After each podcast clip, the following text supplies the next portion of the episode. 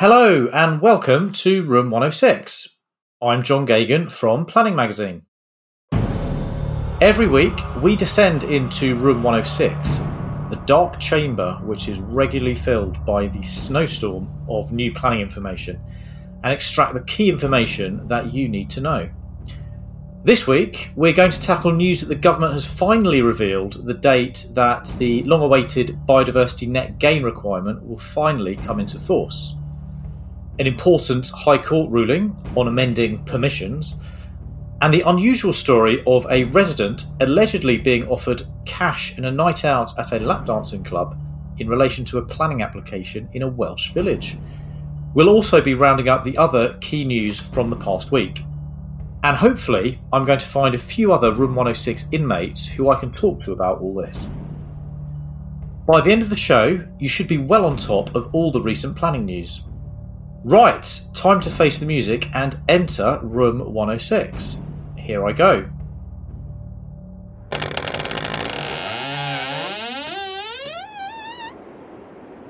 Okay, so I'm back inside Room 106. It's as foreboding as ever and still stuffed full of all the paperwork from the pre Christmas government announcements. I'm hoping that some of my colleagues are already in here. Ah, here they are. Who's that? Oh, it's our insight editor, Samantha Eckford. Hello, Sam. Hello. And here's Alex King, our reporter. Hello, Alex. Hello.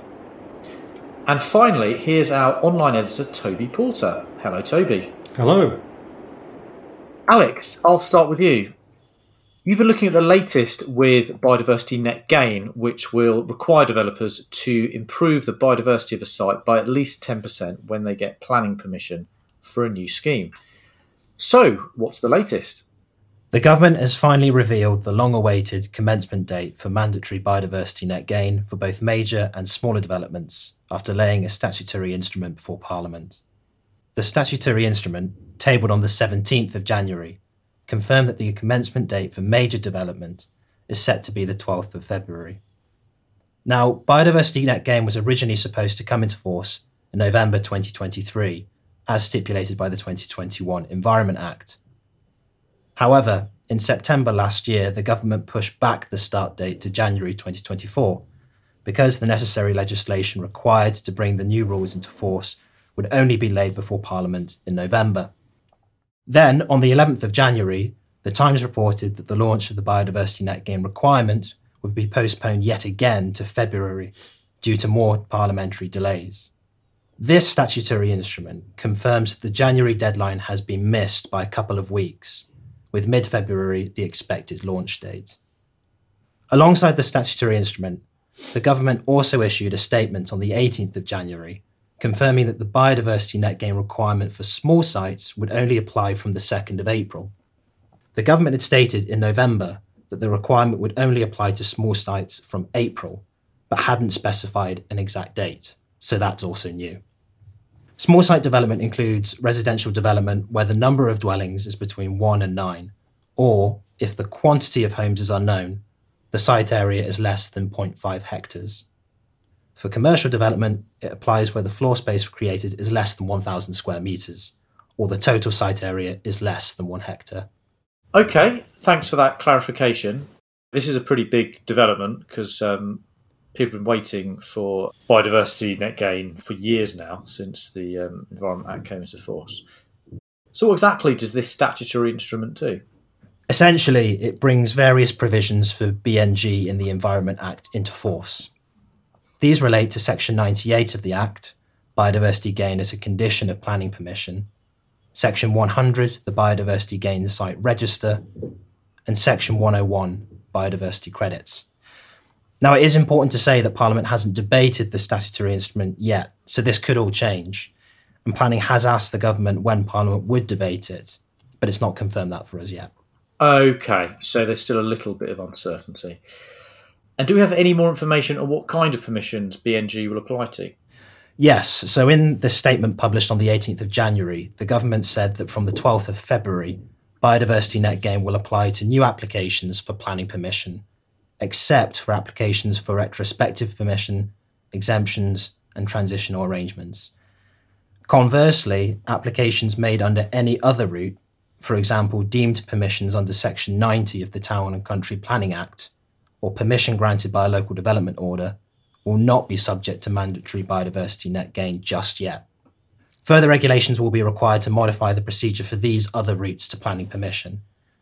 The government said it would release further information on this in due course, and that's something we've got to keep our eye on. What this does potentially mean, though, as one commentator pointed out to us, is that local planning authorities could well see an avalanche of applications just before the 12th of February, and very few immediately thereafter. And what transitional arrangements are in place?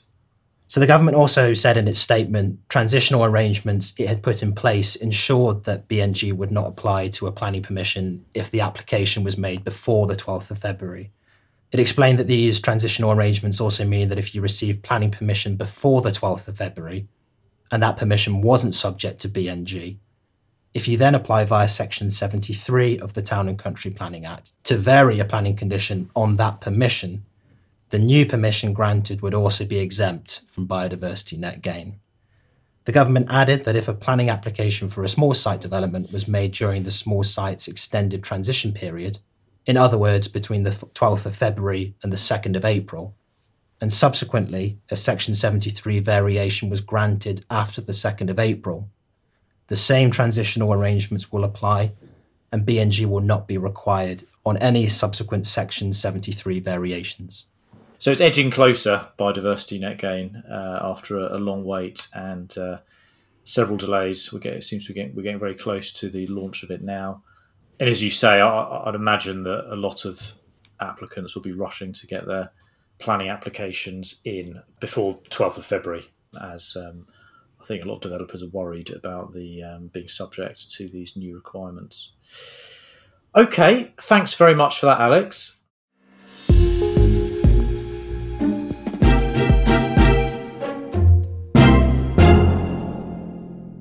Sam, turning to you, you've been looking at what appears to be a pretty significant court judgment. What's it about? Yes, so this is the news that the High Court has quashed Council's decision to approve a developer's bid to amend an outline permission for a 2,745 home estate regeneration scheme to make it severable, in a ruling that considered the implications of a landmark Supreme Court judgment that made it harder for developers to use drop in applications to modify consents for larger schemes. Okay, so by severable, you mean that the, the planning permission can be split into um, different parts? Yes. And so, what's the background to this case? The London Borough of Southwark has, since 2015, granted a series of planning permissions to Housing Association Notting Hill Genesis for the redevelopment of the Aylesbury estate. This included a 2015 outline planning consent for these 2,745 homes across an area of 22 hectares that would be divided into three phases. Then, in July 2022, the developer submitted an application for detailed planning permission for another phase on top of that, and the council approved this so called drop in application in January last year. A further application was then submitted under Section 96A of the Town and Country Planning Act to make a non material amendment to the 2015 outline consent. This amendment, which was approved by the Council in March last year, inserted the word severable into the description of the development authorised by the original outline consent, in a move that would essentially allow the developer more freedom to diverge from what was approved in the outline consent. So, as you say, it's about splitting up that development. But following that, local resident Aysen Dennis challenged the consent of the amendment, arguing that it contravened a 2022 Supreme Court judgment, commonly referred to as Hillside, which clarified that, and I quote, a planning permission to develop a plot of land is not severable into separate permissions applicable to discrete parts of the wider site, unless the permission clearly says so. Dennis argued that the effect of that amendment was to disapply the long established Pilkington principle, which says that if it is physically impossible to carry out development approved by another consent on the same site, then that original consent may no longer be relied upon. So, what exactly did this decision say? So, in his decision uh, on this case, Mr. Justice Holgate said that he had no doubt that on true construction, the outline consent was not severable prior to the Section 96A amendment, and said that it was a single planning permission with provisions for phasing. He found that the amendment had the effect of disapplying this Pilkington principle and actually constituted a material change to the original um, permission. He therefore allowed Dennis's claim um, and quashed the council's consent for the amendment. So, why is this significant? So, according to Landmark Chambers, which acted um, for the claimant in this case, The case has significant implications for existing and future schemes where drop in permissions have or are proposed to be used. Nicola Gooch, who is a planning partner at law firm Irwin Mitchell, said in a blog on the firm's site that this decision marked the first judicial guidance that we have on how Hillside, which, as you say, is this um, really important judgment from 2022, on how this, this judgment is likely to be applied in practice. So, according to Gooch, we now have judicial confirmation that Hillside both can and does apply to phased outline planning permissions. And also, it confirms that retrospectively severing a consent is likely to be considered material, so could potentially have significant implications. Okay, that's a great summary, Sam. Thank you very much.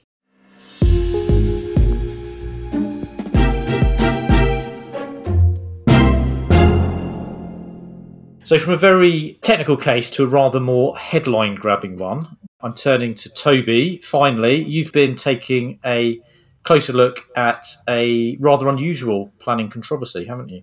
Yes. Minutes of a council meeting state that a local resident was offered, quoting here, cash and a night out at a lap dancing club in relation to a planning application in a village.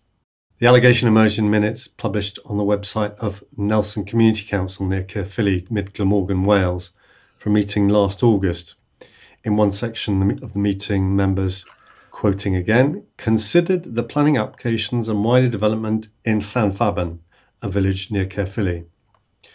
According to the minutes, among the concerns was that a local resident was offered cash and a night out at a lap dancing club. Okay. Wow. You don't expect to see those words in um, council minutes.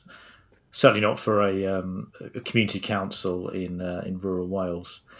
I was very impressed by your pronunciation there, Toby, of the, um, the village. I'm not. I, I, can't. I can't say whether it's correct or not, but it sounded uh, sounded impressive. Okay, so what do we know about what kind of development and planning application are we talking about here? Well, the minutes and meeting agenda do not specify what developments are being objected to or who the applicants are, nor who offered the resident the money and the club visit. However, one of the other concerns listed mentions turbines, while another refers to renewable energy development in Wales, suggesting that at least one of the proposals involves wind energy. We asked Nelson Community Council and its eight councillors individually for clarification, but got no response. However, national newspaper coverage reports that the resident is a farmer and the plans involve a giant wind turbine on his land, the report said. The Daily Mail report goes on to claim that the firm in question is Cardiff based Bute Energy. What have we been able to find out about this firm? Well, Bute Energy is actually currently promoting the Twyn Hywel Energy Park on a site about three kilometres to the south of Llanfabon. It will have 14 wind turbines generating 92.4 megawatts of energy and is development of national significance, so it's been considered by Welsh ministers rather than the local authority, Caerphilly County Borough Council. The Community Council minutes also state that the meeting discussed representations to Government Planning Agency Planning and Environment Decisions Wales, quoting again, in response to the Twyn Hywel Energy Park. It does go on to say that a meeting with Bute Energy and local Senedd member uh, Hefin David to discuss community benefit took place on the 7th of September. So, what did the firm say about all this when we spoke to them? So, when we contacted Bute Energy, they strenuously denied the allegation in the Daily Mail, and a company spokesman gave a statement which said, This allegation is baseless and unfounded. It should never have been published by Nelson Community Council as any form of credible or approved council minutes. Based as it is on hearsay, gossip, and innuendo, the claim is defamatory, and the matter is now in the hands of our lawyers. Wow, okay. So that's a very unusual case. As I said before, you don't often associate planning and lap dancing, so um, no wonder it made national headlines. I guess it does raise the wider question of how far developers can and should go in offering incentives to local communities to host infrastructure projects, which is um, something the government has, um, well, the UK government has, has certainly explored and, and, considered. Okay, thank you very much for that, Toby. And now we're going to bring our listeners up to date on some of the other key news stories from the past week, right? And it's been quite a, uh, there's been quite a lot of news this week. That's right. Up first, North Yorkshire Council has taken enforcement action against house builder Taylor Wimpey over its failure to comply with a condition on a 178 home scheme that it says, quote, does not properly promote the health and well-being of the local community. Elsewhere, Bristol City Council Planning Committee Chair and Green Party Councillor Ani Stafford Townsend has raised more than a quarter of the amount necessary to sue for defamation after members of the council's ruling Labour group said she allowed racist comments at a meeting to discuss a crematorium expansion. In other news, Lichfield District Council in Shropshire announced that its entire planning department had spent a whole working week clearing a backlog of enforcement cases from nearly 400 cases down to 199. Also, the planning inspectors announced that from the 1st of April 2024, interested parties will no longer be able to share views on planning and enforcement appeals via email and will instead be required to submit comments through its online appeals casework portal. And in other news, new energy national policy statements that came into force last week state the Energy Secretary should assess all applications for development consent for low carbon renewable energy projects on the basis that there is an urgent need for them. In another legislative update, the government has proposed that all applications for nuclear projects in England be included in the nationally significant infrastructure projects planning regime, including those currently falling below the 50 megawatt threshold. And finally, Transport Minister Huw Merriman has granted development consent order for the widening of a 20 kilometre section of the A12 trunk road in Essex to three lanes after placing substantial weight on the scheme's socio-economic impact and limited weight on its impact on carbon emissions. Okay, thanks again, Toby, for that very helpful summary. Of course, listeners can read more on all those stories at planningresource.co.uk. Well, I think my work in Room 106 is just about done. I'm going to get out before there are any more announcements or decisions.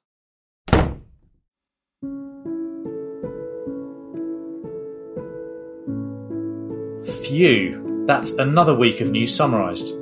We'll be back with a bonus edition next week when we take a deep dive into what the new National Planning Policy Framework says about meeting housing need and housing land supply.